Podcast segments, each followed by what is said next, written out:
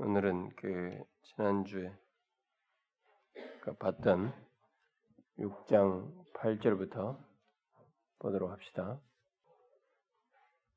6장 8절부터 보는데 이 내용이 이제 7장 1절부터 53절까지가 설교예요. 이 스데반 설교인데 이걸 상세하게 하면은 역사를 다 섭외해야 되기 때문에 그냥 문맥에서 사도행전의 전체 지금까지 살펴온 흐름에서 이 설교를 다루겠습니다. 그래서 대략적으로만 다룰 겁니다. 그러다 보면은 이 스테반의 이제 처음과 끝을 한꺼번에 하는 게 좋을 것 같습니다.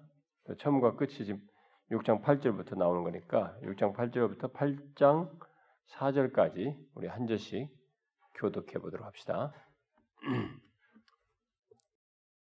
스테반이 은혜와 권능이 충만하여 큰 기사와 표적을 민간에 행하니 이른바 자유민들 즉 구레네인 알렉산드리아인 체니리아인 아시아에서 온 사람들이 회당에서 어떤 자들이 일어나 스테반과 더불어 논쟁을 스테반의 지혜와 성령으로 말함을 그들이 능히 당하지 못하여 사람들을 매수하여 말하게 하되 이 사람이 모세와 하나님을 모독하는 말을 하는 것을 우리가 들었노라 하게 하고 백성과 장로와 서기관들을 충동시켜 와서 잡아가지고 공에 이르러 거짓 증인들을 세우니 이르되 이 사람이 이 거룩한 것과 율법을 거슬러 말하기를 맞이 아니하는 그의 말에 이 나사렛 예수가 이곳을 헐고 또 모세가 우리에게 전하여 준 규례를 고치겠다 함을 우리가 들었노라 하거늘 공회 중에 앉은 사람들이 다 스테반을 주목하여 보니 그 얼굴이 천사의 얼굴과 같더라.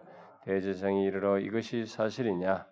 스테반이 이르되 여러분 부영들이여 들으소서 우리 조상 아브라함이 하란에 있기 전 마스포타미에 있을 때 영광의 하나님이 그에게 보여 이르시되 내 고향과 친척을 떠나 내가 네게 보일 땅으로 가라 하시니 아브라함이 갈대아 사람의 땅을 떠나 하란에 거하다. 그의 아버지가 죽음에 하나님이 그를 거기서 너희 지금 사는 이 땅으로 옮기셨. 그러나 여기서 발 붙일 만한 땅도 유업으로 주지 아니하시고 다만 이 땅을 아직 자식도 없는 그와 그의 후손에게 소유로 주신다고 약속하셨으며 하나님이 또 이같이 말씀하시되 그 후손이 다른 땅에서 나그네 되리니 그 땅인 사람들이 종으로 삼아 400년 동안 괴롭게 하리라 하시고 또 이르시되 종 삼는 나를 내가 심판하리니 그 후에 그들이 나와서 이곳에서 나를 섬기리라 하시고 할례 언약을 아브라함에게 주셨다니 그가 이삭을 낳아 여드레 만에 할례를 행하고 이삭이 야곱을 애굽과 여러 조상이 요셉을 시기하여 애굽에 팔았더니 하나님이 그와 함께 계셔 그 모든 환란에서 건져내사 애굽 왕 바로 앞에서 은총과 지혜를 주시 바로가 그를 애굽과 자기 온 집에 통째로 세우셨 그때 애굽과 가난 온 땅이 흉년이 들어 큰 환란이 있을세 우리 조상들이 양식이 없는지라 야곱이 애굽에 곡식 있다 말을 듣고 먼저 조상들을 보내고 또 제차 보냄에 요셉이 자기 형제들에게 알려지게 되고 또 요셉의 친족이 바로에게 드러나게 되니라. 요셉이 사람을 보내어 그의 아버지 야곱과 온 친족이 일흔다섯 명을 정하였다. 야곱 애굽으로 내려가 자기와 우리 조상들이 거기서 죽고 세겜으로 옮겨서 아브라함이 세겜의 하모레 사손에게서 은으로 값주고 산 무덤에서 장사. 하나님이 아브라함에게 약속하신 때가 가까움에 하나 이스라엘 백성이 애굽에서 번성하여 많아졌더니 그가 우리 조상에게 교활한 방법을 써서 조상들을 괴롭게 하여 그 어린 아이들을 내버려 살지 못하게 하려 할세 그때 모세가 났는데 하나님이 보시기에 아름다운 버리어진 후에 바로의 딸이 그를 데려다가 자기 아들로 기름해 모세가 애굽 사람의 모든 지혜를 배워 그의 말과 하는 일들이 능하다. 나이가 40이 되매 그 형제 이스라엘 자손을 돌볼 생각이 나더니 한 사람이 원통한 일당함을 보고 보호하여 압제해 받는 자를 위하여 원수를 갚아 애굽 사람을 쳐주. 그는 그의 형제들이 하나님께서 자기의 손을 통하여 구원해 주시는 것을 깨달으리라고 생각하였으나 그들이 깨닫지 못하였더라. 이튿날 이스라엘 사람끼리 싸울 때 모세가 와서 화해시키려 너희는 형제인데 어찌 너를 해치냐 그 동물을 해치는 사람이 모세를 밀어뜨려 이르되 누가 너를 관리와 재판장으로 우리 위에 세웠느냐 모세가 이 말 때문에 도주하여 미디안 땅에서 나그네 되어 거기서 아들 둘을 낳으니라. 40년이 참에 간사가 시내산 광야 가시나무 떨기 북어 가운데서 그에게 모세가 그 광경을 보고 놀랍게 여기 알아보려고 가까이 가니 주의 소리가 있어.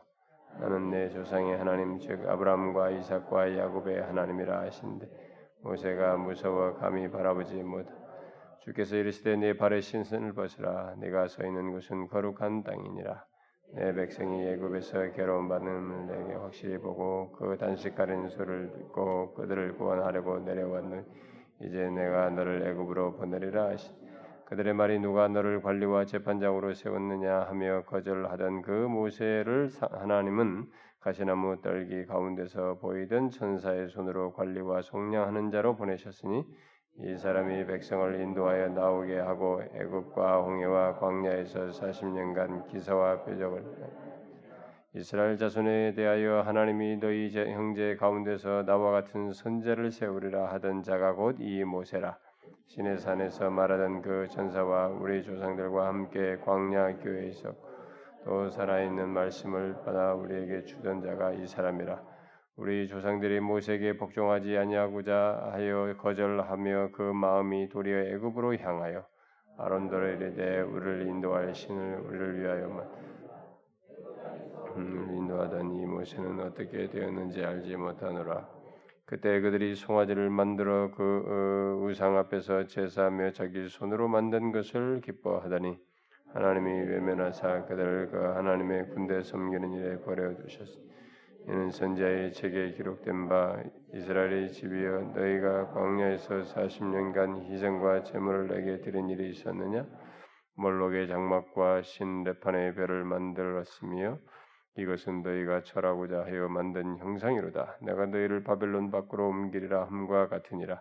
광야에서 우리 조상들에게 증거의 장막이 있으니 이것은 모세에게 말씀하시니가 명하사 그가 본 그 양식대로 만들게 하시고 우리 조상들이 그것을 받아 하나님이 그들 앞에서 쫓아내신 이방인의 땅을 점령할 때에 여호수아와 함께 가지고 들어가서 다윗 때까지 이르니라. 다윗이 하나님 앞에서 은혜를 받아 야곱의 집을 위하여 하나님의 처소를 준비하게 하여 달라고 하다. 솔로몬이 그를 위하여 집을 지었느니라.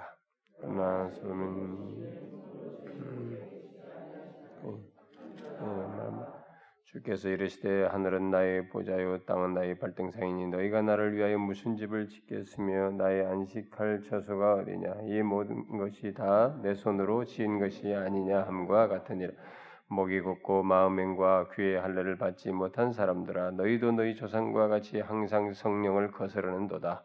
너희 조상들이 선자들 중에 누구를 박해하지 아니하였느냐? 의인이 오시리라고 예관자들을 잡아주고 이제 너희는 이 의인을 잡아준 자요 살인한 자가 너희는 천사가 전한 율법을 받고도 지키지 아니하였도다 하니라. 그들이 이 말을 듣고 마음에 찔려 그를 향하여 이르 시대반이 성령 충만하여 하늘을 우러러 주목하여 하나님의 영광과 및 예수께서 하나님 우편에 서신 것을 보고 말하되 보라 하늘이 열리고 인자가 하나님 우편에 서신 것을 보노라 그들이 큰 소리를 지르며 귀를 막고 일제히 그에게 달려들어 성 밖으로 내치고 돌로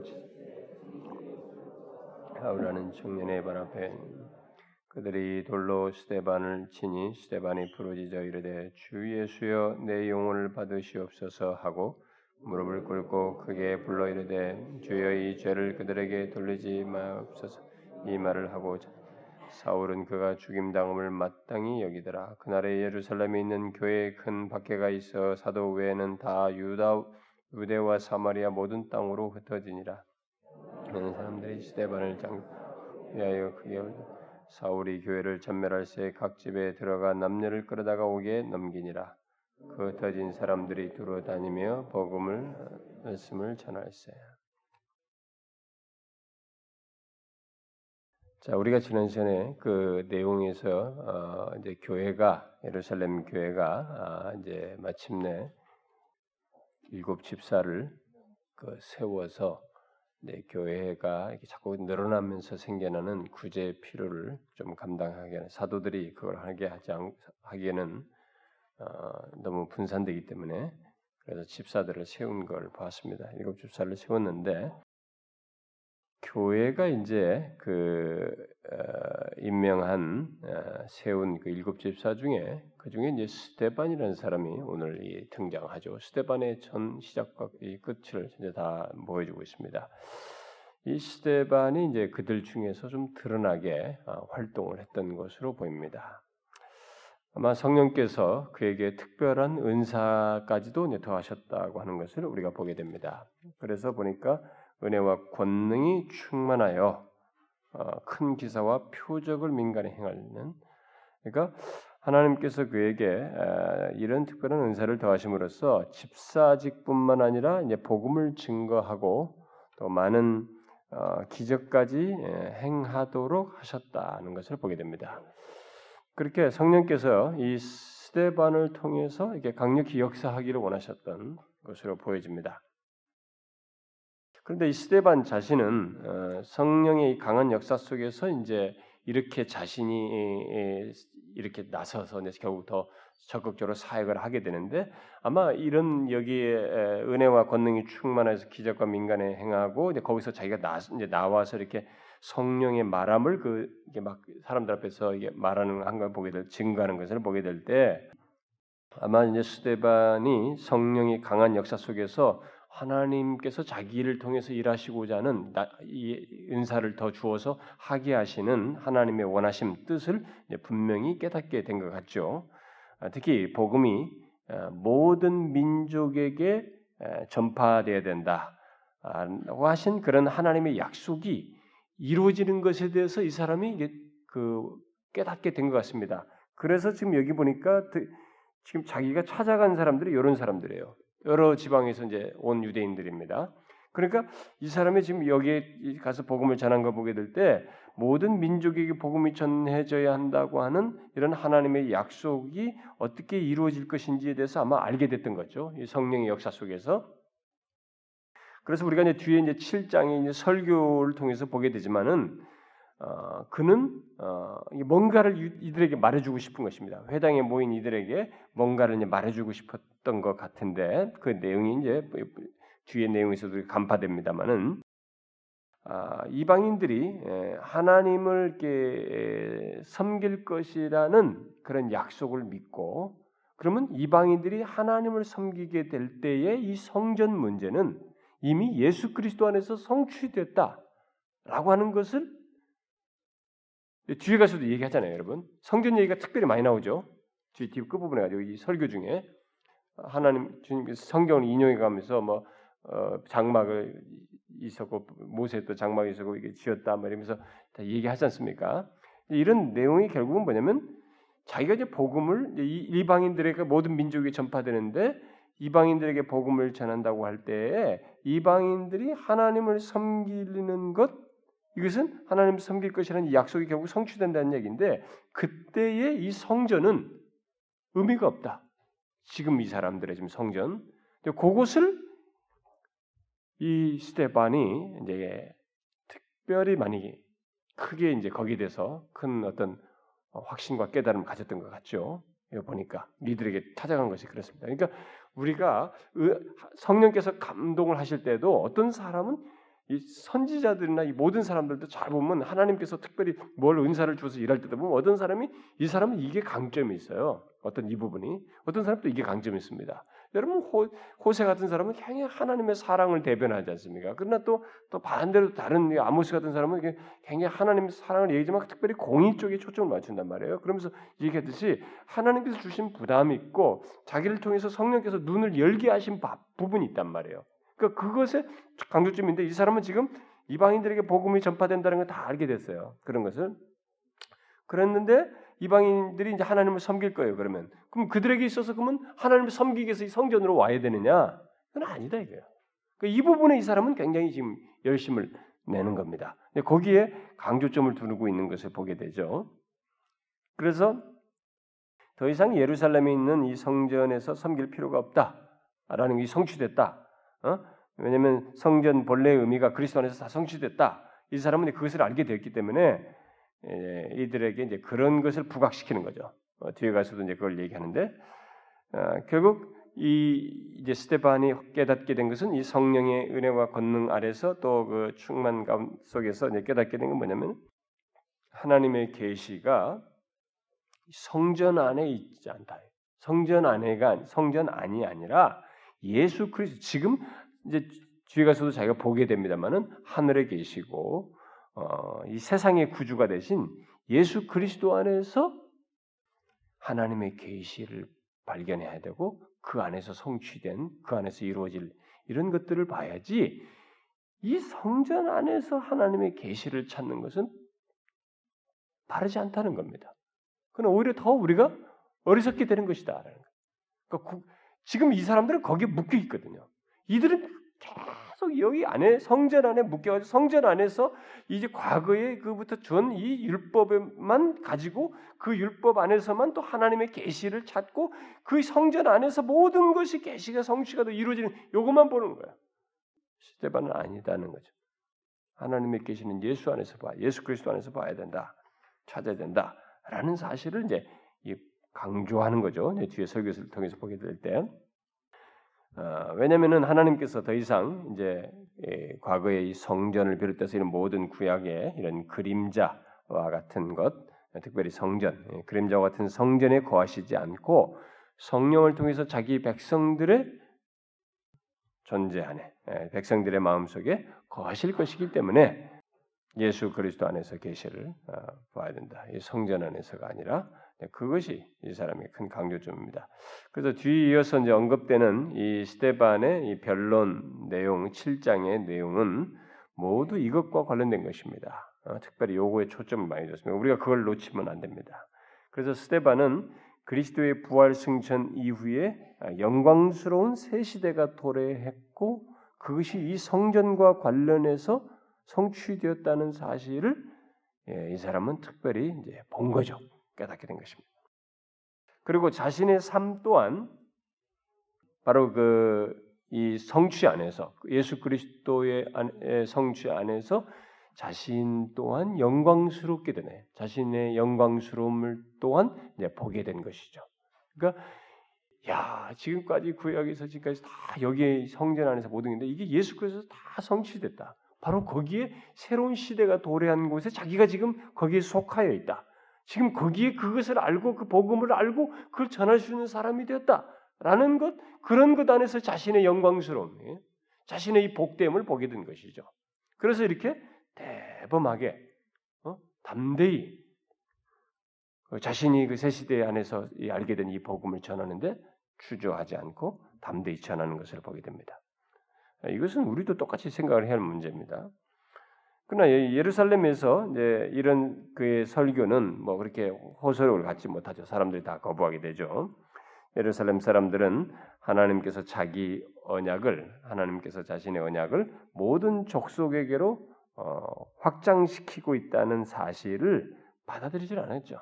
음, 이들은 어, 계속 과거에 매여서 거기에서의 자기들만의 특권 여기에 모든 것에 몰입해 있는 것입니다. 이스라엘 백성을 되게 자기들에게만 해당되는 것으로 어, 네, 그래서 그 내용을 이제 뒤에 그 8장 아, 아니 6장 8절부터 8장 뒤에 내용까지 쭉 이제 열, 열, 이 얘기를 하고 있습니다. 그래서 이제 뒤에 이제 9절에 그 여러 나오잖아요. 여러 지방인 나오는데 그러니까 이들이 모인 회당으로 간 것입니다. 이런 사람들이 모인. 그 말은 무슨 말이겠어요? 유대인들은 이렇게 사람이 모이면 회당부터 짓는 습관이 있어요, 이 사람들. 그러니까 어디든 뭐 다른 나라에 가든 뭐 자기네 땅 안에서도 어느 정도 또 필요가 있다 그러면 사람들이 그 자리에 모이면 거기다 회당을 짓는 이런 습성이 그러니까 항상 그런 중심의 생활을 하는 이들의 그, 그걸 중심으로서 모이는 공동체죠. 그러니까 종교 중심 종교 중심 체계, 어?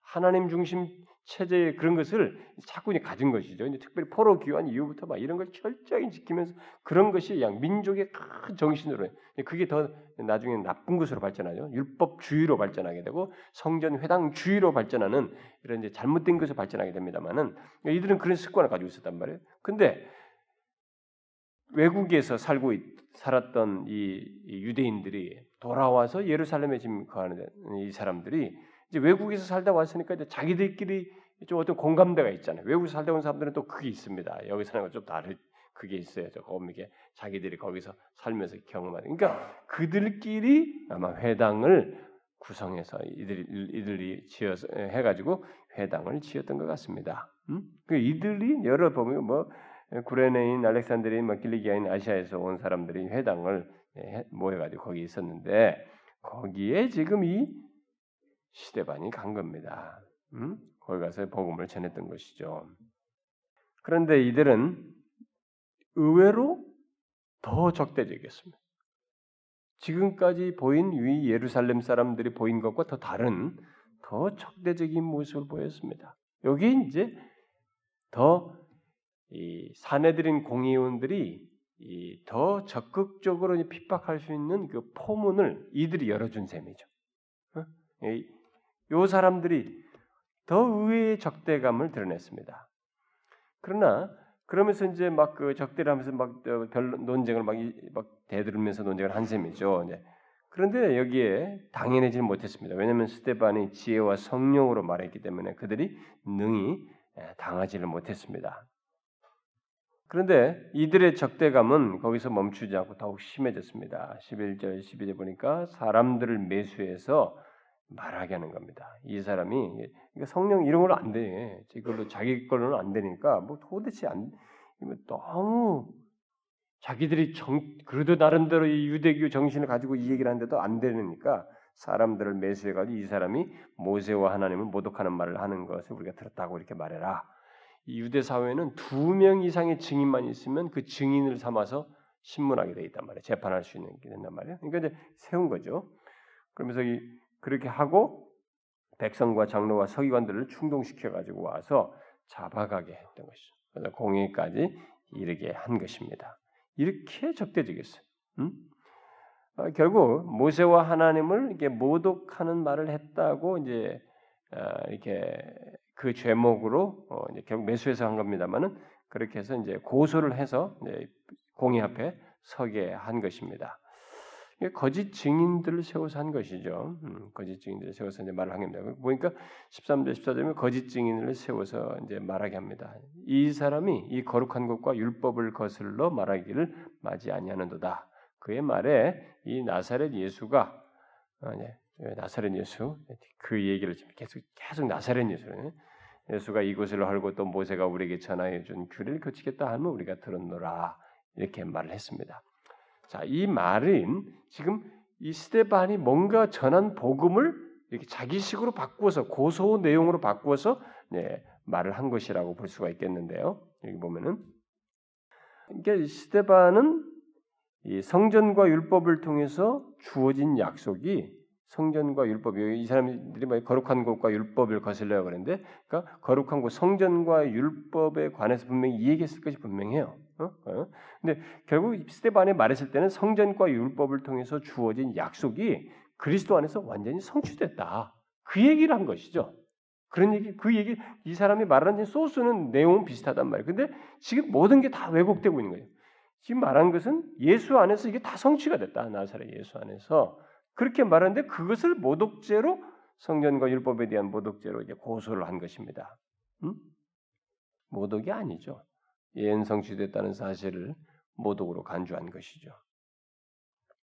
그래서 거짓 증인들은 거짓 증인 증언을 이렇게 들은 이 공회에 이제 앉은 사람들이 그 얘기를 듣고 나서 스테반을 다 주목해서 본 겁니다. 근데 여기 희한한 사실이 여기에 기록되어 있죠. 보았다. 주목해서 봤다. 근데 그 얼굴이 천사의 얼굴과 같더라.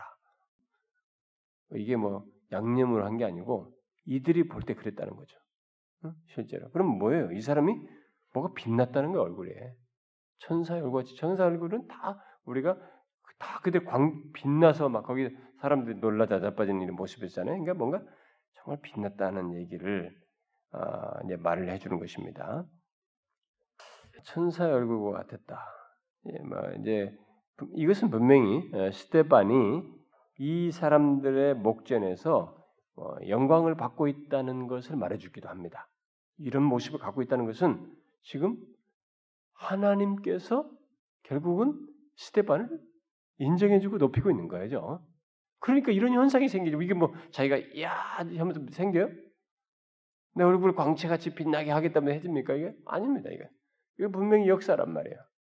그러니까 하나님 하나님께서 이 사람들의 목전에서 고소당하고 있는 이 스테반의 스테반으로 하여금 영광을 받게 하는 음? 이런 장면이라고 볼 수가 있겠습니다. 그는 어쨌든 다른 사람들이 보지 못하는 이 성령의 역사를 보고 어, 이렇게 자유, 자유, 여기 매이지 않는 어? 자유와 기쁨을 아마 맛보고 있었던 것을 보입니다. 어, 그러므로 그의 얼굴이 여기서 천사 같다고 하는 것은 어, 그의 얼굴이 빛났다는 것을 시사하고 결국 그의 내적인 영광이 충만했다라는 것을 어, 말해준다고 보죠. 그, 그 뭔가 이 사람 안에 억압받는 자리고 두려운 자리인데 이, 이 사람의 이 안에 전혀 그런 것이 없는. 여러분 속에 있어야 겉으로 나오는 거예요. 예, 우리가 뭔가 속이 꼬이고 말이지 뭔가 불편하고 뭔가 이러면은 표정이 아무리 잘 관리해도 안 돼요. 그리고 뭐 이 불편한 것들이 많고 죄악되고 추하고 이렇게 얽매이고 뭔가 자기가 막힌 것들이 있으면 천사의 얼굴을 할 수가 없습니다. 오히려 여기서 그게 진정한 빛나는 이런 것은 분명히 이 사람 안에 자유가 있는 거죠. 성령 안에서의 자유와 기쁨 이런 어떤 내적 영광이 이에게 충만하게 나타나고 있었다는 것을 시사해 줍니다. 어쨌든 우리는 그리스도를 믿는 우리들 또한 아, 믿음으로 이렇게 이런 경험이 있을 수 있다는 것을 어, 생각해 볼 수 있겠습니다. 어, 스테반은 지금 여기서 어, 결국 다 핍박자들에게 둘러싸여 혼자요. 그렇지만 하나님은 그 많은 사람이고 혼자이지만 이 혼자인 이 사람이 여기서 영광을 받게 하는 것, 음? 영광을 받게 하는 것입니다. 그 천사의 얼굴 같은 모습을 하게 함으로써 영광을 받게 하고 결국 모든 신앙 공동체의 모범이 되는 어, 영광을 얻게 하시는 것입니다. 그러니까 이게 이제 우리가 참 우리 신자들에게서도 생각할 일입니다. 자, 그러면 이제 그 다음에 이제 그렇게 해가지고 대제사장이 야 이것이 사실이냐 이렇게 말하는데 시대반이 그다음부터 자 입을 열어서 말했습니다. 그게 이제 7장 2절 하반절부터 시작해가지고 53절까지죠. 음? 53절까지 쫙 설교를 겁니다. 응? 뭐 그러면서 뭔가를 말하기 위해서 역사적인 증거를 얘기하는 것입니다. 뭔가를 말하기 위해서 역사적인 증거를. 그러니까 우리가 성경에 기록된 사실을 말하면서도 현재의 어떤 문제를 말할 때 어떤 것을 밝혀주기 위해서 사람으로 하여금 그나마 호소를 있게 하는 뭐냐면 성경이 뭐라고 말했다더라 이것만 갖고 안 되니까 이것이 어떤 건지를 역사적인 현재까지 오게 된 히스토리를 말해줌으로써 이렇게 사람들을 깨닫게 하는 예, 일을 한 것이죠. 그래서 여러분 역사라고 하는 것이 굉장히 중요해요.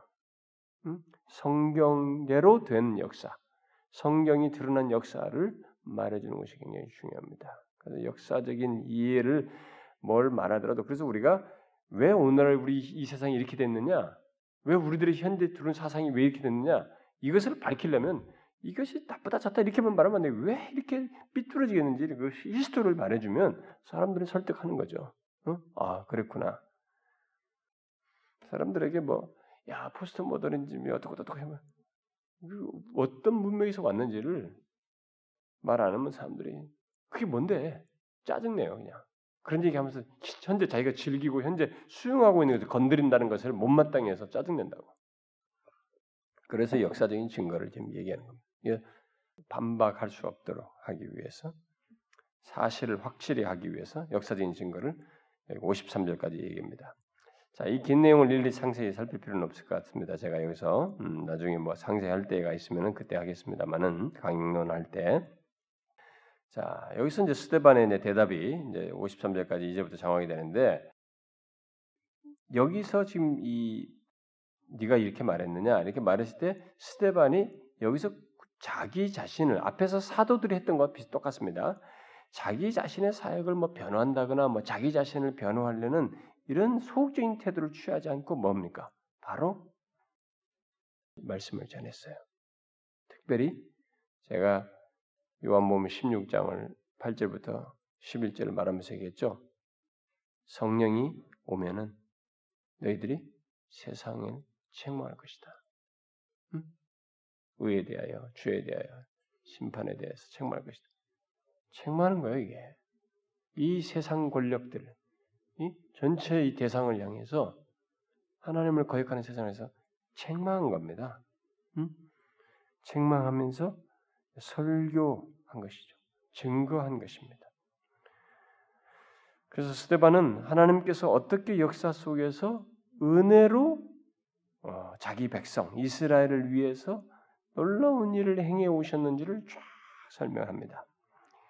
뿐만 아니라 그 이제 큰 틀이 그래요. 어떻게 하나님께서 은혜로 자기 백성에게 역사하는데 그런데 그에 반해서 그의 백성들은 하나님에 대해서 어땠느냐 이게 하나님을 알지도 못하고 알지도 않고 믿지도 않는 그런 역사를 가지고 있다라는 것을 쫙 설명을 하는 것이죠. 자, 자 먼저 간단하게 얘기하면 먼저 아브람부터 시작하죠. 아브람 믿음의 조상이 자기들의 조상이니까 응?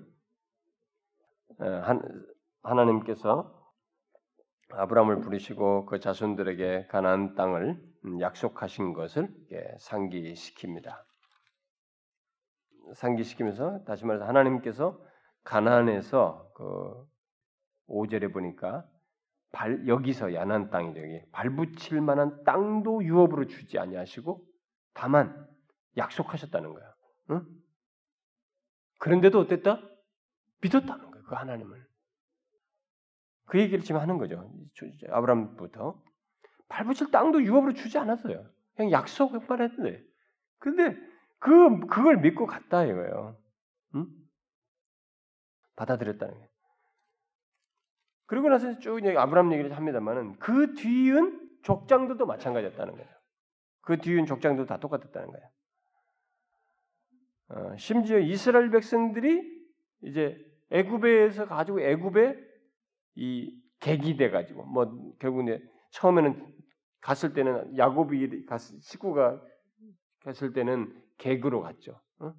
객으로 가지고 이제 나중에 노예로 전락하게 됩니다만은 이 객으로 가서 거기서 어, 이렇게 살면서도 족장들은 계속 뭐가 있었어요. 거기 처음에 갔을 때 야곱도 그랬잖아요. 나 여기다 묻지 마라. 그러니까 밑에 요셉도 뭐예요? 나도 여기다 묻지 마라. 어디에? 이 족장들은 계속적으로 거기 있으면서도 가나안을 약속의 땅으로 이미 자신들이 가서 하나님께서 딱 주신 땅, 살아야 할 땅으로 다 이렇게 알고 있었어요. 그렇게 믿었습니다. 그러니까 그렇게 하나님께 대해서 믿음으로 반응했다는 거죠. 응? 하나님을 알고 하나님을 믿었다는 것입니다. 그러나 이스라엘 백성들은 어땠느냐? 족장들과 달랐다는 거예요. 역사가 불신앙적인 태도를 수도 없이 취해 왔다는 거예요. 그대로. 그들은 애굽의 압제 아래서 신음하면서도 약속의 땅을 생각하면서 족장들처럼 우리도 그렇게 할 것이다 이렇게 믿음을 좀 가지면 좋았을 텐데 그런 하나님의 구원을 크게 그렇게 기대하지 않았다는 거예요. 크게 기대하지 않았다. 그런데 하나님께서는 놀랍게도 준비하고 계셨어요. 그 얘기하는 거예요. 누구를? 그들을 이끌 주님을 하나님을 대신해서 이끌 구원자로서의 모세를 준비하고 있었어요. 그래서 모세 스토리가 나오지 않습니까? 모세 스토리는 그들이 다 알고 있어요.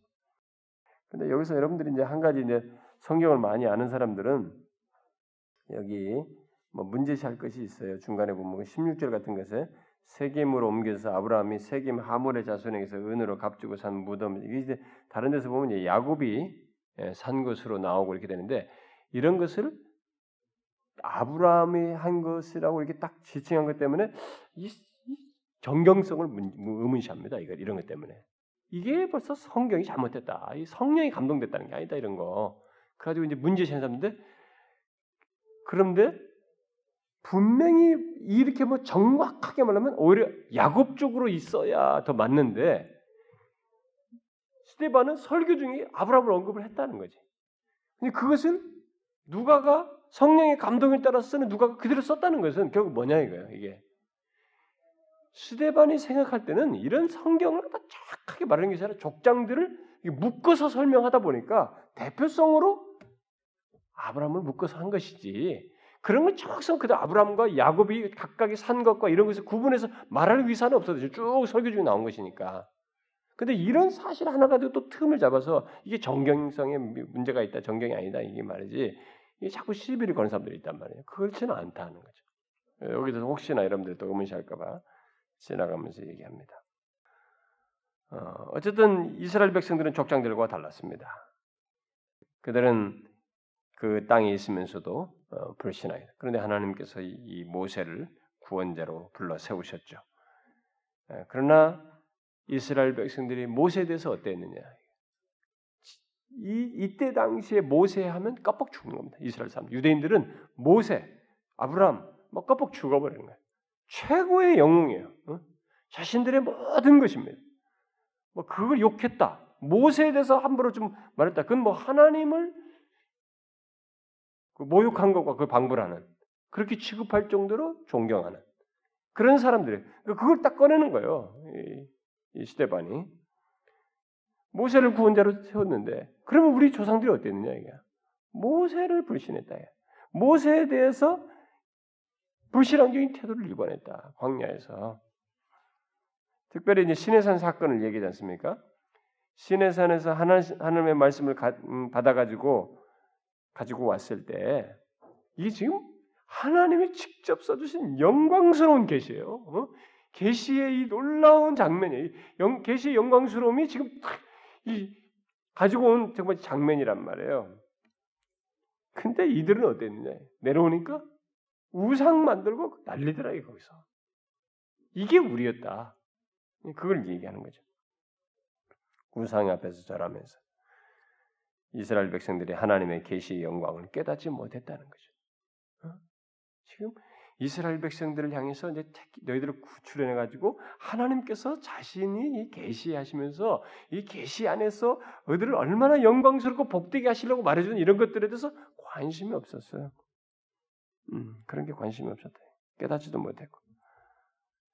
여러분 이것은요 우리가 지금도 똑같은 맥락이 생각이 됩니다. 오늘날 예수를 믿으면서 이 하나님의 계시를 가볍게 여기는 사람들은 미안하지만은 그 사람은 교회 열심히 다녀봐야 꽝이에요. 그 사람은 이 계시의 영광을 모른다는 것은 그 사람은 신앙생활을 잘못하고 있다는 거예요. 그 사람이 아무리 교회 뭐 오랜 세월 믿었고 소용없어요. 나는 그 믿을 수가 없어요. 그건 여기 우상 숭배하고 금속화지 앞에서 막 춤추는 사람과 방불한 거예요, 사실상 비슷한 거예요. 지금 모세는 여기서 지금 이 시대반이 상기시킨 거거든요. 계속 계시 안에서의 계시 영광이 비추었다 이게. 근데 계속 불신앙했다 우리가. 그걸 얘기하는 거든. 그게 얼마나 엄청난 잘못이냐 이거예요. 그걸 지금 상기시키는 거예요. 똑같습니다. 지금도 우리가 완전하게 된 계시가 주어진 계시의 영광을 알지 못하고 이것에서의 하나님의 부여움을 알지 못하고 자꾸 다른 것에 뭐 그러면서 신앙생활 교회 다닌다. 그건 잘못한 거예요. 그 사람은 정상적인 신자일 수가 없어요. 아무리 교회 열심히고 뭐가 어쩌고 저쩌고 해봐 소용 없어요. 그건 꽝입니다. 알맹이 없는 사람이에요. 뭐 어떤 사람들이 이런 계시 영광을 다 말씀 말씀 그만 좀 하세요. 말씀 뭐 맨날 말씀 말씀만 하냐고. 아니 기독교에서 이 계시 영광이 아니면 뭐냐 이거. 여기서 모든 것이 다 있는데 아니 당신이 이걸 제껴놓고 뭘 하나 체험했다고 뭐 하나 무슨 현상이 있다고 이것이 전부인 줄 아냐 이거야. 이것조차도 계시 영광에 비춰봐야 되는 거예요, 여러분. 이것보다도 못한 거예요, 여러분. 아무것도 아니에요. 과거의 모든 역사의 놀라운 불기둥, 구름기둥 다 뭡니까? 이 계시 영광의 표현이에요. 다. 그것을 기록하기 위한 것이에요. 그 내용이었어요. 하나님 자신을 드러내신 것의 영광스러움에 한면들였다고요. 그런데 그것을 하찮게 여기면서 무슨 뭐 다른 걸 가지고 얘기하려고 자꾸 그래요. 아니 그건 안 되는 거예요. 기독교 밖에서나 얘기하라 이거. 교회 안에서는 이것 가지고 얘기해야지. 하나님의 계시의 영광을 알아야지. 그리고 이 계시의 영광의 부유함을 알아면서 신앙생활해야지. 이걸 모르면서 신앙생활하면 어떻게 신앙생활해? 그러니까 졸지. 어? 예배 나오는 게 짜증나지. 어? 교회 다니는 게 싫죠 말이죠. 힘들고 무겁지. 예수 믿는 게 즐거움이 없는 거예요. 어? 그걸 모르니까 예배당에 졸기나 하고 졸으니까 피곤하고 가, 가봐야 좋은 거 얻은 게 없으니까 또 가고 싶지 않고 계속 악순환하는 거예요. 사단의 그 혼미케 해서 말이죠. 우리의 마음을 혼미케 해서 더 하나님께 오지 못하도록 사단에게 자꾸 물리기나 하는 거지. 그 바보지 바보. 아니에요 여러분.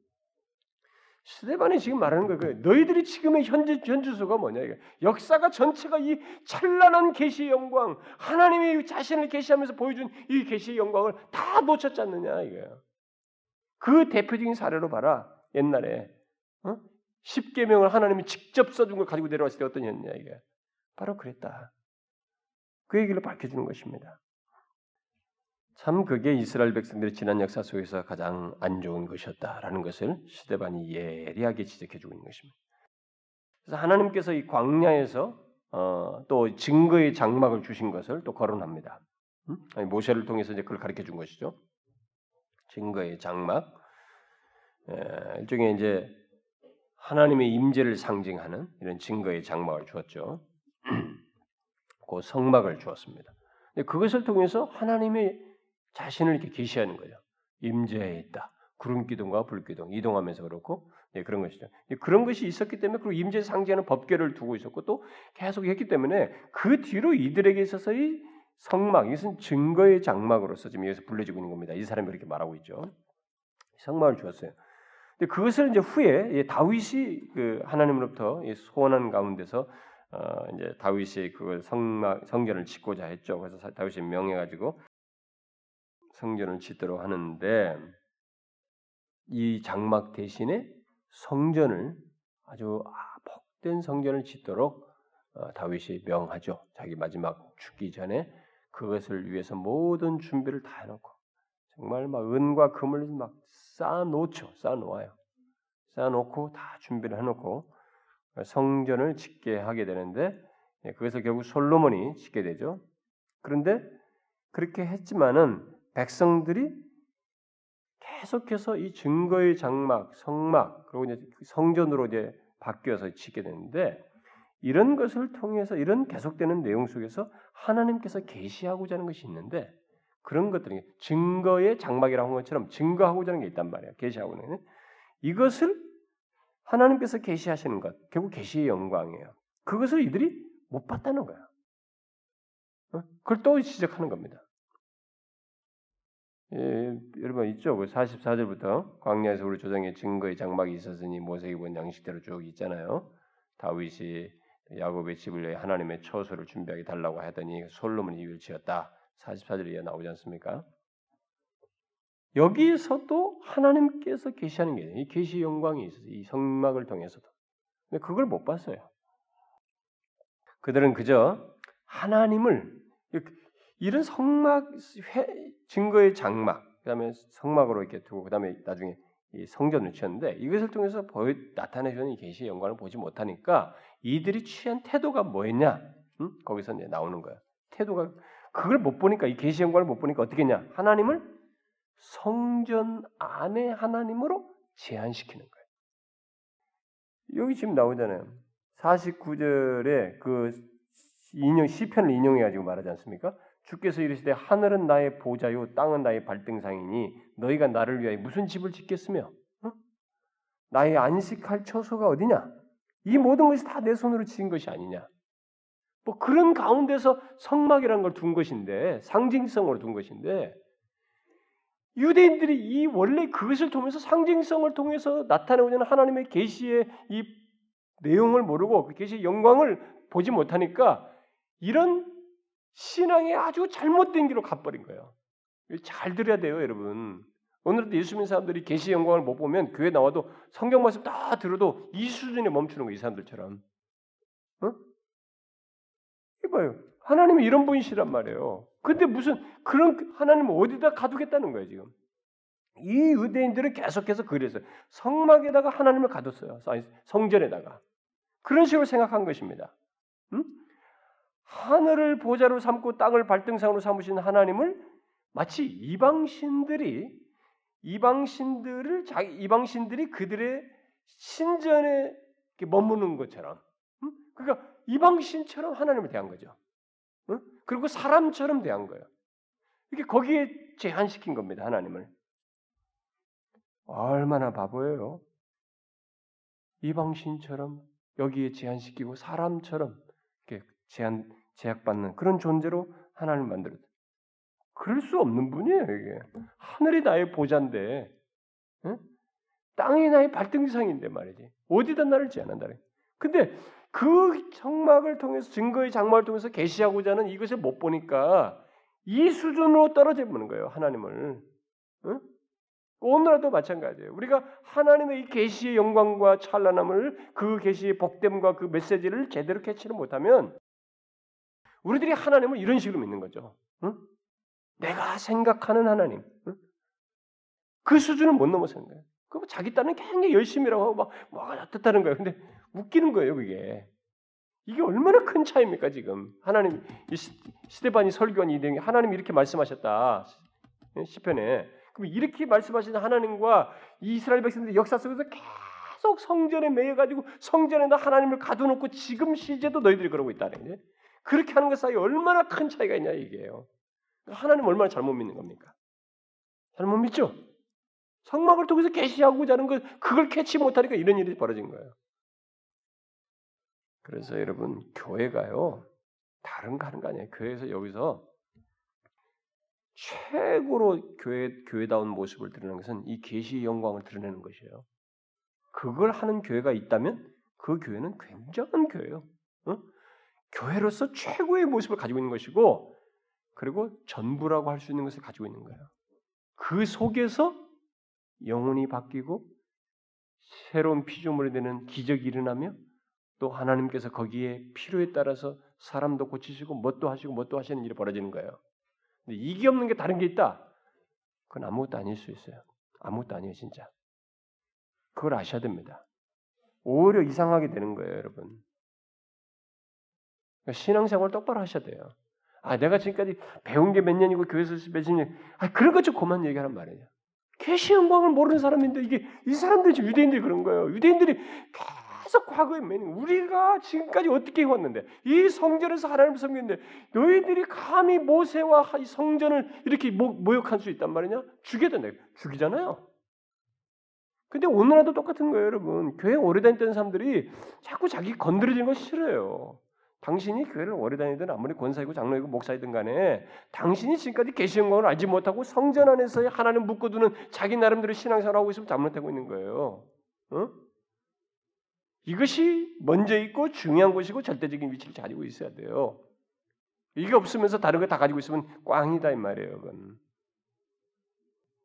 이 얘기를 스테반이 한 겁니다. 그러니까 스테반이 단순 역사를 말하는 게 아니에요. 역사를 증거 삼아서 뭔가 말하고 있는 거죠. 뭔가 지금 말하고 있는 거예요. 이들이 하나님의 영, 계시의 영광을 이 성전 안에서 찾고 있다는 것에 대한 답답함을 얘기하는 거야 지금 안타까움. 자기는 이방인들도 이제 예수를 믿는데 성전에 매서 믿을 수 없는 분을 얘기하는 거야. 그래서 성전 문제를 특별히 거론하는 겁니다 지금. 그러니까 요게요 큰 전환이 이게 사실상 이때 당시로 보면은 막 획기적인 얘기를 하는 겁니다. 예수님도 처음에 성전을 3일 만에 헐겠다 얘기했잖아요. 어? 뭐 세우게 해겠다 그 얘기할 때 그것도 그들, 그들에게는 너무너무 충격적인 얘기다. 성전 중심인 이들에게. 부활을 통해서 성취된 거예요. 그 얘기를 이제 실제로 성취된 상태에서 그걸 지금 밝히고 있는 거예요. 이제 실제적으로 성전 안에서 하나님의 계시 영광을 볼 것이 아니라 예수 그리스도 안에서 봐야 된다는 것을 복음을 전하면서 모든 민족들에게 전해야 하는 필요를 발견하고 깨달은 이 사람으로서 이걸 딱 밝혀주는 거예요. 이걸 중요하게 지금 거론하는 겁니다. 제가 지금 말하는 것을 여러분이 캐치하셨죠? 잘 이해하셔야 됩니다. 성경 막 아, 놀랍도다 잘 얘기했네 뭐 이게 과거 얘기가 아니에요. 이, 이런 사실을 우리가 캐치해야 됩니다. 성전은 어? 성전은 하나님께서 성령을 통해서 자기 백성들의 마음에 거하실 것이라는 예언적인 의미, 상징적 의미로 주었던 것이죠. 그런 계시 계시에 그런 의미가 있었던 것이죠.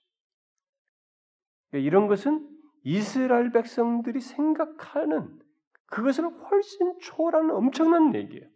그러니까 이들은 그걸 못 미치고 있는 겁니다. 지금 뭐 그들의 생각을 초월하는 계시적인 의미가 있었던 것이에요. 이걸 캐치를 못한 거죠. 그러므로 그들이 이런 하나님의 계시적인 의미를 지닌 상징성을 만일 깨달았다면 이제 이 사실을 통해서 굉장히 큰 유익을 얻게 되겠죠. 응? 하나님 앞에서 그들은 겸비했을 것이고 이제 그 이 복된 거예요. 정말 이런 놀라운 어? 계시의 그 영광스러움을 알고 어, 은혜와 복을 누렸겠죠. 그러나 이들은 그러지 못했습니다. 어떻게 했어요? 바로 나오지 않습니까? 이들은 항상 이런 계시의 영광을 모르는 사람처럼 행해 왔습니다. 그렇게 함으로써 결국은 성령을 거스렸어요. 그죠? 목이 곧고 마음과 귀에 할례를 받지 못한 사람들아. 이거 이, 예루살렘 멸망하기 전에 예레미야가 유다 백성들에게 한 얘기예요. 이 말은. 근데 시대반이 담대하게 지금 이거 지금도 하나도 안 달라졌다. 성전이 더 견고해지고 성전 부서지고 난 다음에 다시 다 성전 지어가지고 잘 거기 여전히 성전 중심에 하고 있지만 상태는 똑같다. 목이 곧고 마음과 귀에 할례를 받지 못한 사람들이다. 너희도 너희 조상과 같이 항상 성령을 거스른다. 너희 조상들도 계속 지금 앞에 열관대로 성령을 거스렸다 이거예요. 족장들 이후로 보면은. 근데 지금 이제 너희도 똑같이 성령을 거스린다. 이런 걸 보게 되면요. 성령을 거스르는 문제가 우리에게 상당히 가까이 있다는 것을 보게 됩니다. 그래서 이스라엘 백성들이 자신들의 모든 생각과 기준을 넘어서는 하나님의 계시와 그 계시의 영광을 어, 나타냈던 선지자들에 대해서 취했던 태도가 핍박하고 죽였어요. 그러니까 선지자를 통해서 계시 영광이 그들에게 전달되는데 이 선지자들이 자꾸 자기들 괴롭힌다고 자기 너무 아픈 거 잘못된 거 지적한다니까 그걸 없애버렸어요. 그러니까 이 계시의 영광을 알 수가 없는 거예요. 이걸 더 세밀하게 맛볼 수가 없었던 거예요. 거기서부터 그게 더 찬란하게 비춰져서 자기들에게도 알게 될 수 있었는데 그 선자들 다 잡았다고 여기 보니까 응? 너희 조상들이 선자들 중에 누구를 박해하지 아니하였느냐 이게 박해하지 않은 선자가 어디 있느냐 이게 그러므로서 너희들이 계시 영광을 못 보고 지금까지 이렇게 성령을 거스르면서 목이 곧지 않았느냐 이게 여러분 지금도요 제가 이제 그런 설교를 하면은 다 뭐 누구도 다 듣고 싶어하는 사람도 아무도 없고 이 시대 아무도 듣는 사람도 별로 없겠지만 그래서 못 하고 있습니다만 마음에는 솔직히 한편은 원인데요. 사실 우리, 우리 오늘날도 똑같습니다. 이것은 응? 누가 선지자 좋아합니까? 누가 이 바른 게 얘기하는 것을 이런 진리를 말하는 것을 누가 좋아합니까? 사실 그 제가 항상 얘기하지만은 그렇게 하는 사람도 하기 싫고 힘들고 듣는 사람도 그게 싫어요. 그리고 그게 자신에게 직접적으로 와닿으면서 직접적으로 건드려질 때 결국 건드려질 때는 뭐냐면 계시의 영광이 드러나는 거예요. 아, 자기에게 하나님께서 원하시는 하나님의 뜻과 하나님의 말씀과 원하시는 계시가 그에게 결국 밝히 비춰진 것이거든요. 근데 그랬을 때 사람들이 어디냐? 싫은 거야. 그 선지자가 그렇게 말하는 사람이. 그래서 이 스테반이 말하잖아요. 너희 조상들이 선지자 중에 누구를 박해하지 않았냐? 그렇지 않은 선지자가 어디 있냐? 보세요, 여러분. 성경 보세요. 그렇지 않은 선지자가 있습니까? 엘리야, 에레미야, 이사야, 호세야? 누가 있어요? 심지어 모세. 어? 선지자 중에 선지자는 모세. 안 한 선지자가 어디 있어요? 우리 시대는 안 그런가요? 우리 시대는 그런 선지자가 없어서 그런 게 없나요? 오늘날에 만약에 이런 선지자가 있으면요, 사람들이 다 힘들어서 다 도망갈 거예요. 여러분도 그런 것을 알면서도 싫어할 겁니다. 제가 이런 말하는 거, 이 성경이 이렇다는 것을 역사가 기독 성경 역사가 이렇다는 걸 다 지식으로 가지고 있으면서도 당사자는 알면서도 싫어할 거예요. 여러분들도. 잘 아셔야 됩니다. 여러분들이 이런 걸 알면서도 실제적으로 싫어한다면 여러분은 목이 곧고 마음과 귀에 할례를 받지 못한 사람과 비슷한 거죠. 응? 그건 생각하셔야 됩니다. 제가 이런 말 나올 때마다 이런 구절이 나올 때마다 상기시킵니다만은 진짜로 생각하셔야 됩니다. 왜 사람들이 기피합니까? 왜 선지자적인 계시의 영광을 비춘 것을 왜 피합니까? 왜 그걸 버립니까? 그게 왜 싫어하며 그걸 등집니까? 왜 그런 걸 듣고 싶어 하지 않습니까? 목이 곱고 마음의 귀가 할례를 받지 않은 것이에요. 응? 사람들 아 무슨 소리입니까? 내가 여전히 열심히 종교적인 기도, 기독교 신앙이 열심인데 무슨 소리 목이 곧다니? 여러분 목이 곧고 하는 것은 유대인들이나 옛날 과거 다 종교 생활 열심히 했어요. 그들도 성전에 가서 매 무슨 절삭과 월계 성전 마당 좀 밟지 마라 할 정도로 모든 절기 다 지켰는데 목이 곧았어요. 왜요? 그 목이 곧다는 걸 이해 잘 하셔야 됩니다. 종교적인 기독교적인 행위를 하고 안 하고를 가지고 말하는 게 아니에요. 뭡니까? 여기는 성령을 순수하게 따르는 것이고 거기는 성령이든 하나님께 나아가는 예배든 모든 것은 자기 방식으로 자기 중심적으로 자기 하나님 이해 안에서 그렇게 종교 행위를 하기 때문에 목이 굳은 거예요. 그걸 듣고 목이 굳는다는 거예요. 다른 거 아니에요. 우리가 오해하면 안 됩니다. 우리는 이런 사람은 아주 아주 나쁜 우리 중에서 막 딱 눈에 띄는 뭐 어떤 그런 사람으로 아니 그렇지 않아요. 유대 백성들이 과거가 그랬습니까? 얼마나 철저했는데 이들이 얼마나 철저합니까 지금 바리새파 사람들이고 뭐 이런 사람들인데 오해하면 안 됩니다. 그래서 교회당 안에도 지금도 교회 열심히 다니는 사람 중에도 사실상은 목이 곧고 마음과 귀에 하를 받지 못한 사람의 방불한 것 같이 이렇게 굳은 사람이 있어요. 굳은 사람들이. 왜요? 자기 방식대로 자기가 생각하는 하나님의 이해 속에서 신앙생활하는 사람이 있거든요. 지금 여기서 이제 결론적으로 한마디를 탁 하고 끝나죠. 이 얘기 설교 중에 뭡니까?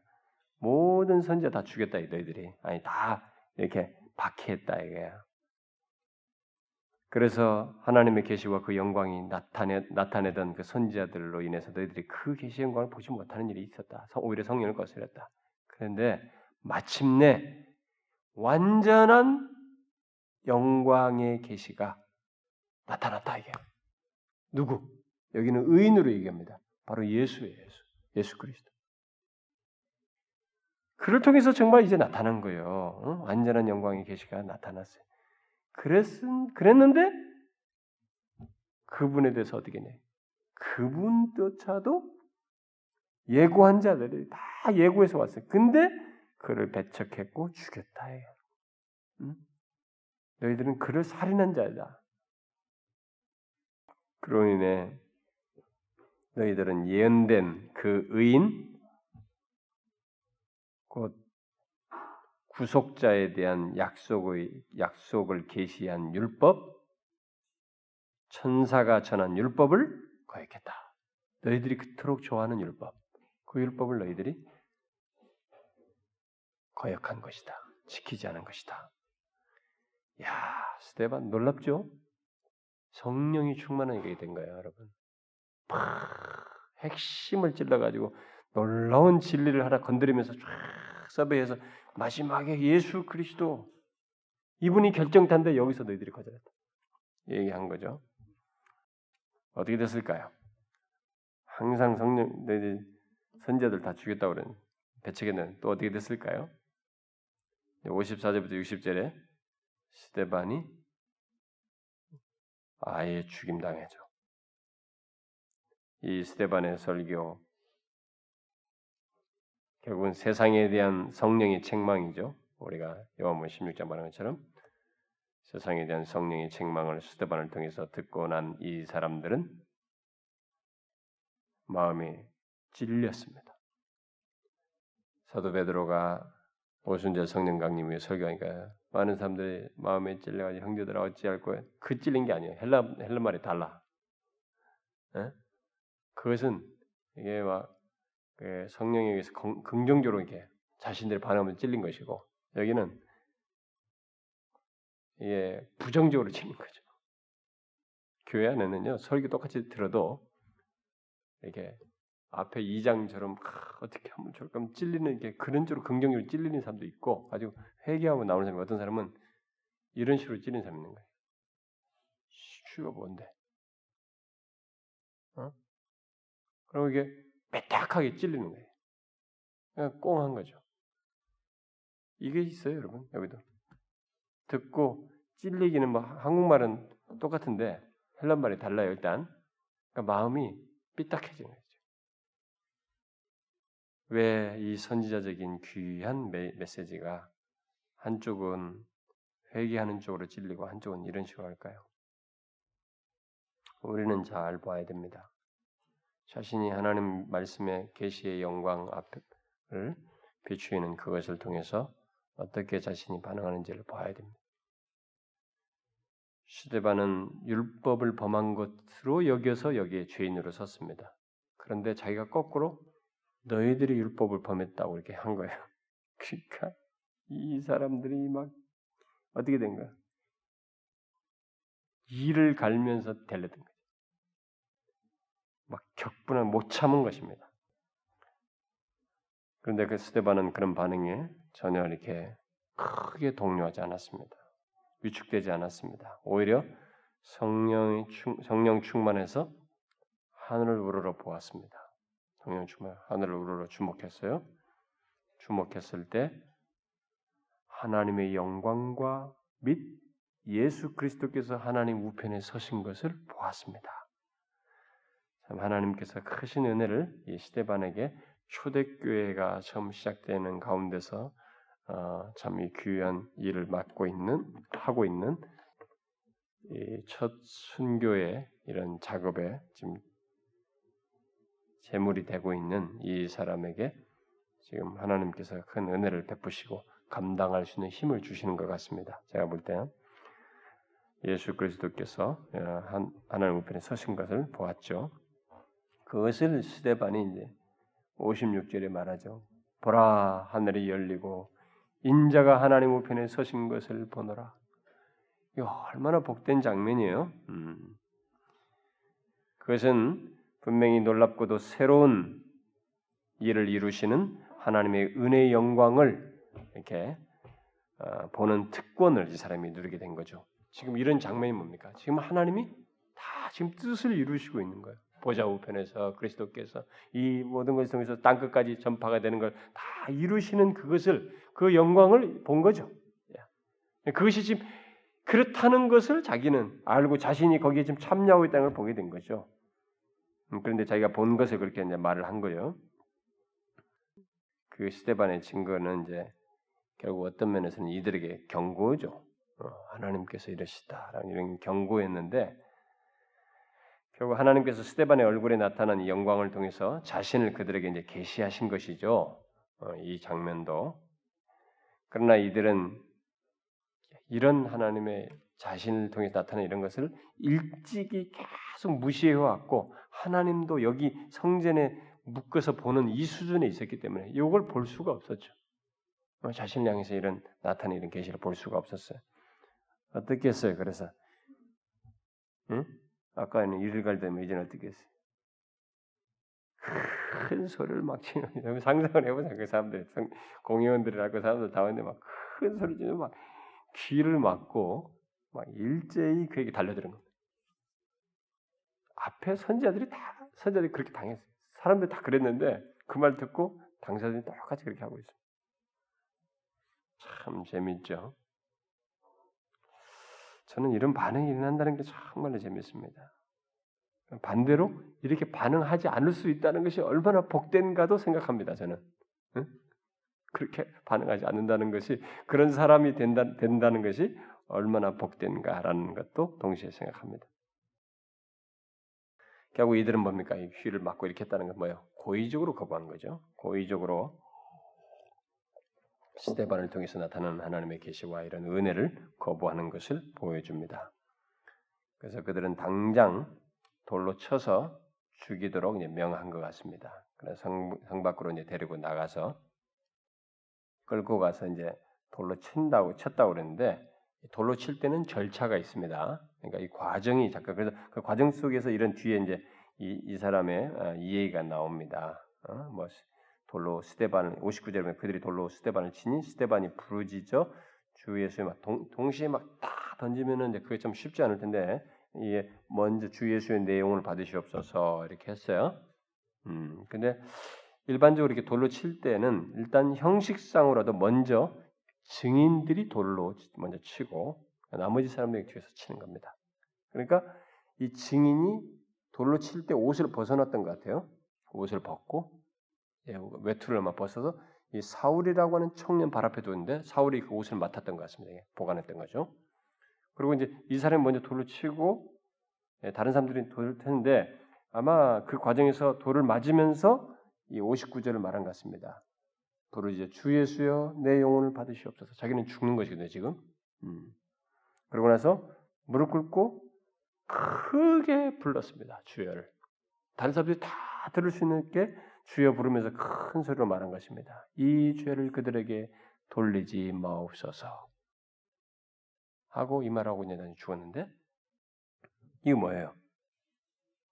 왜 이런 기도를 하는 거예요? 예수님 모방하는 겁니까? 예, 그런 건 아니라고 봐요. 단순히 예수님 모방한다. 막, 막 돌을 맞아 죽, 이 아픈데 거기서 모방 그렇게 쉽게 그런 거 아니에요. 뭐겠어요, 여러분? 지금 앞에 자기가 설교한 내용이 현실이 됐잖아요. 자기에게. 그러니까 그걸 지금 파악하고 말하는 것이죠. 음? 뭡니까? 자기를 돌로 치는 이 대적자들에게 자신이 결국 분한 마음을 품지 않았다는 것이에요. 결국 왜냐하면 그들의 적대감, 적대감은 실제로 하나님과 성령을 성령께 대한 이러한 그 공격이었거든요. 어? 자기에 대한 게 자기에 대한 게 아니에요. 이건 하나님께 대한 거. 지금 성령께서 거스렸다고 그랬잖아요. 앞에서 선자들처럼. 그게 지금 하나님과 성령에 대한 공격이었기 때문에 그래서 스테반은 그들을 불쌍히 여기고 그들을 여기면서 그들을 위해서 기도한 거죠.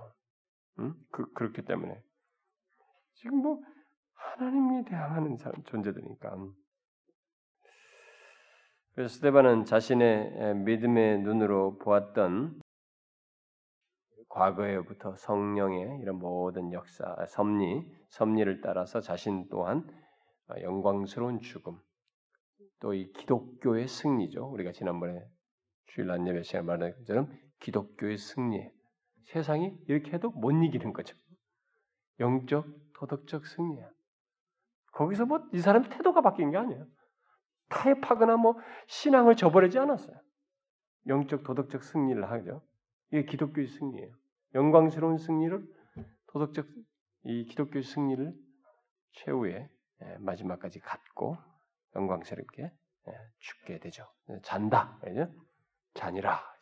기독교는 죽는 것이 자는 거예요. 예, 잔다는 것은 감았다 뜬다는 것이거든. 깬다라는 것이거든. 순간적으로 잠시 후에 깨기 때문에 잔다라는 말이죠. 우리 하나님 품에 안기는 것이 있기 때문에 네, 그렇게 말한 거죠. 우리는 순교는 아니어도 이 사람과 같이 어떤 세상에 박해 있어도 거기서 유혹이 있어도 거기서 영적 도덕적 승리를 해야 돼. 이렇게 이런 영광스러운 승리, 기독교의 승리를 해야 된다는 것을 여기서 명확히 배우게 됩니다. 자, 그런데 이제 뒤에 8장 1절부터 제가 뭐 3절까지 읽어도 되는데 우리가 달라 그렇게 나눠졌는데 4절까지 나눈 것은 이것과 연관된 내용이기 때문에 그렇습니다. 자, 뭐예요? 여기 보니까 이제 이 사람이 죽으니까 그 8장 2절에 보니까 경건한 사람들이 스데반을 장사하고 위에서 위에 크게 울었어요. 경건한 사람들이.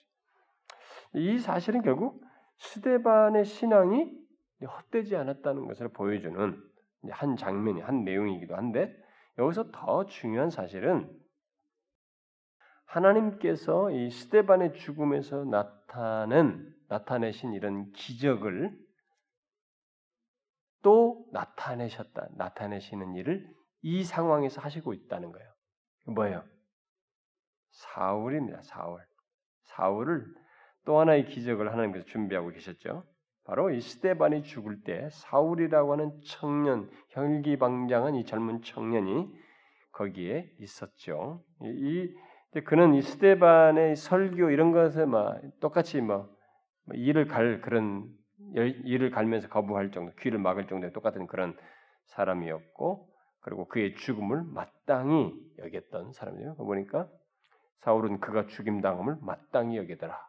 아, 당연히 저런 건 당연히 죽어야 돼 이렇게 생각하면서 어, 동참했던 것이죠. 네, 그는 여러분이 알다시피 뭐 빌립보 3장에서 말하는 열심으로 말하면 뭐 말할 수 없는 뭐 유대인 중에 유대인이고 말이죠. 아주 철저한 유대인, 바리새파 중에서 최고 정통파 예, 그런 철저한 이 유대인이었습니다.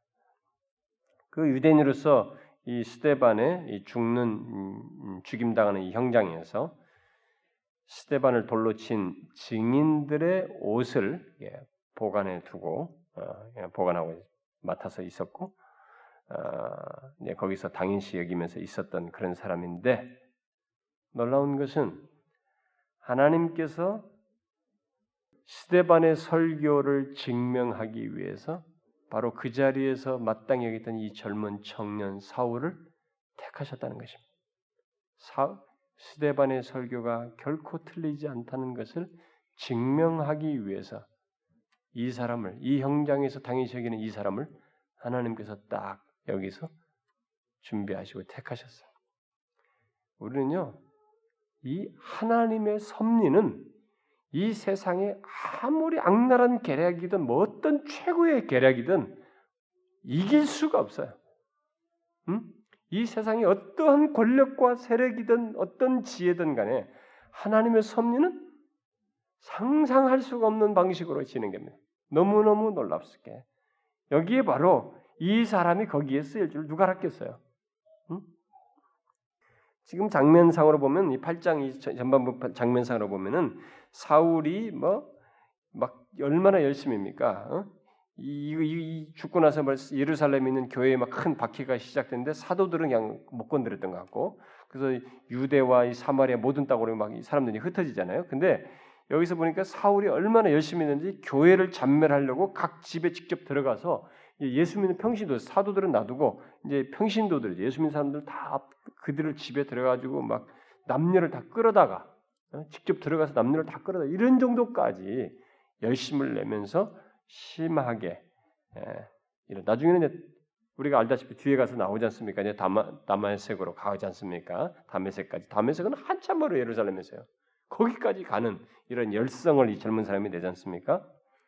그러니까 어떻게 바로 이렇게 된 사람을 하나님께서 왜 그때 이렇게 열심히 해서 사람을 잡으려고 하는 이 사람을 왜 다메섹으로 가는 동에 그렇게 극적으로 바꾸셨는지 그런 기적을 행하셨는지 우리가 여기서 어느 정도 연관시켜서 볼 수 있습니다. 사울에게는 필요했던 것입니다. 그런 극적인 변화가.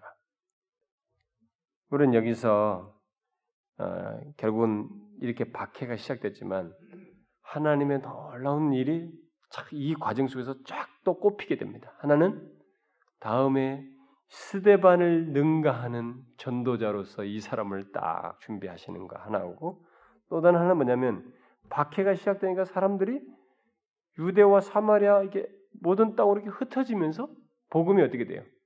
자, 또 예루살렘에서 사마리아와 땅 끝까지로 이렇게 퍼져나가는 일을 또 하게 되는 것이죠. 음? 그러니까 하나님의 놀라운 섭리예요. 그 세상은 이겨내지 못합니다. 이 세상 우주가 끝날 때까지 이 세상은 어떤 계략을 써도 하나님의 이 놀라운 비밀스러운 섭리를 이기지 못해요.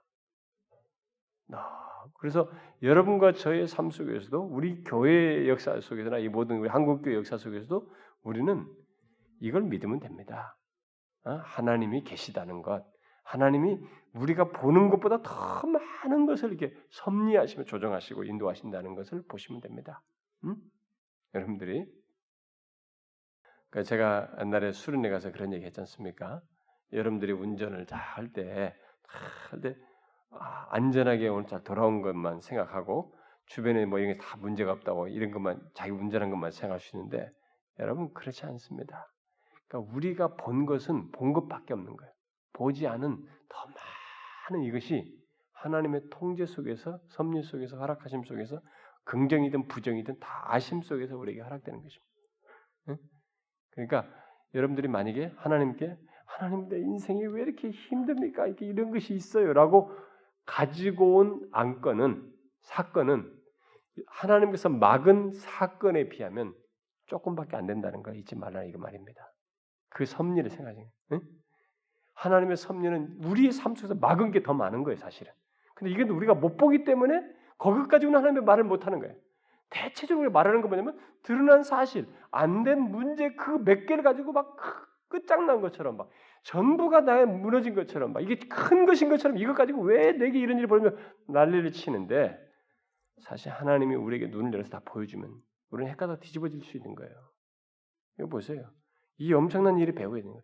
이 사람들은 왜 이런 일이 벌어졌냐 이렇게 생각하면 안 되는 거예요. 하나님은 더 큰 일이 벌어지고 있는 거죠. 상황과 모든 걸 조성하고 있는 것입니다. 우리를 막아준 것이 더 많은 거죠. 응? 이걸 잊지 말아야 됩니다. 그게 하나님의 섭리예요.